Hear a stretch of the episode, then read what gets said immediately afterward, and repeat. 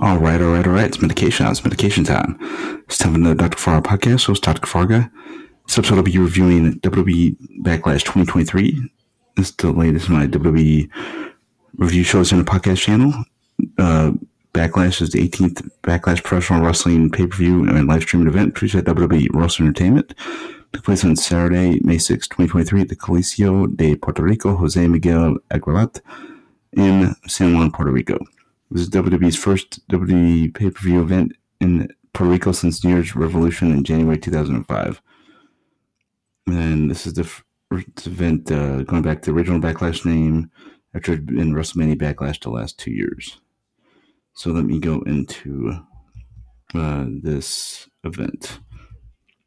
In a singles match for WWE Raw Women's Championship, Bianca Belair defeated Iyo Sky by pinfall. This was really, really good. This is high hitting, action packed.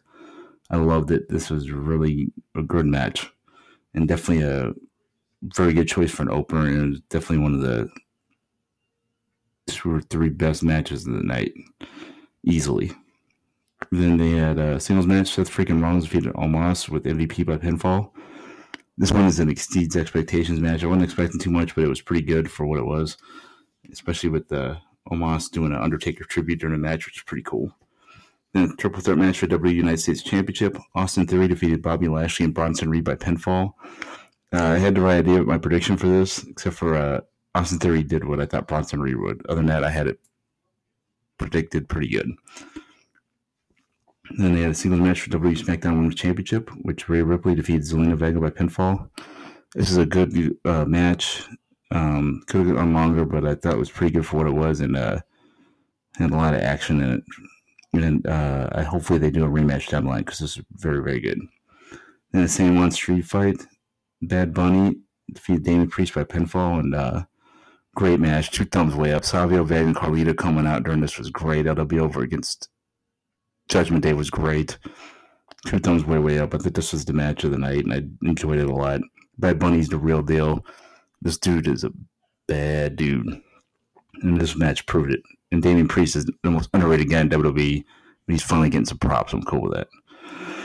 Then six man tag team match, the Bloodline. Solo Sikoa, Jimmy J. Uso defeated Matt Riddle, Kevin Owens, and Sami Zayn by pinfall.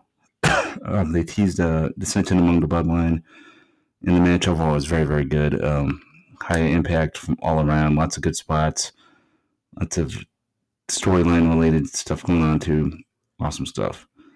Then the main event, a singles match. Cody Rhodes defeated Brock Lesnar by pinfall after Brock Lesnar hit an unexposed an exposed turnbuckle pad and got busted open. And then uh, you put Cody in Kimura lock, and then Cody uh, turned it into a pinfall. Kind of like uh, Bret Hart did to Steve Austin at Survivor Series '96 when he put him in Million Dollar Dream. But he got both his shoulders counted down. And but this is overall very good match, and overall the whole event was fantastic. Two thumbs way up. I'll definitely highly recommend it if you haven't watched it yet. Good, good stuff all around. Peace out, peeps. Have going Dr. Kavarga podcast. We're here four to six times per week per usual. Hope you're having a great week. Peace and love, peeps. Have a good one.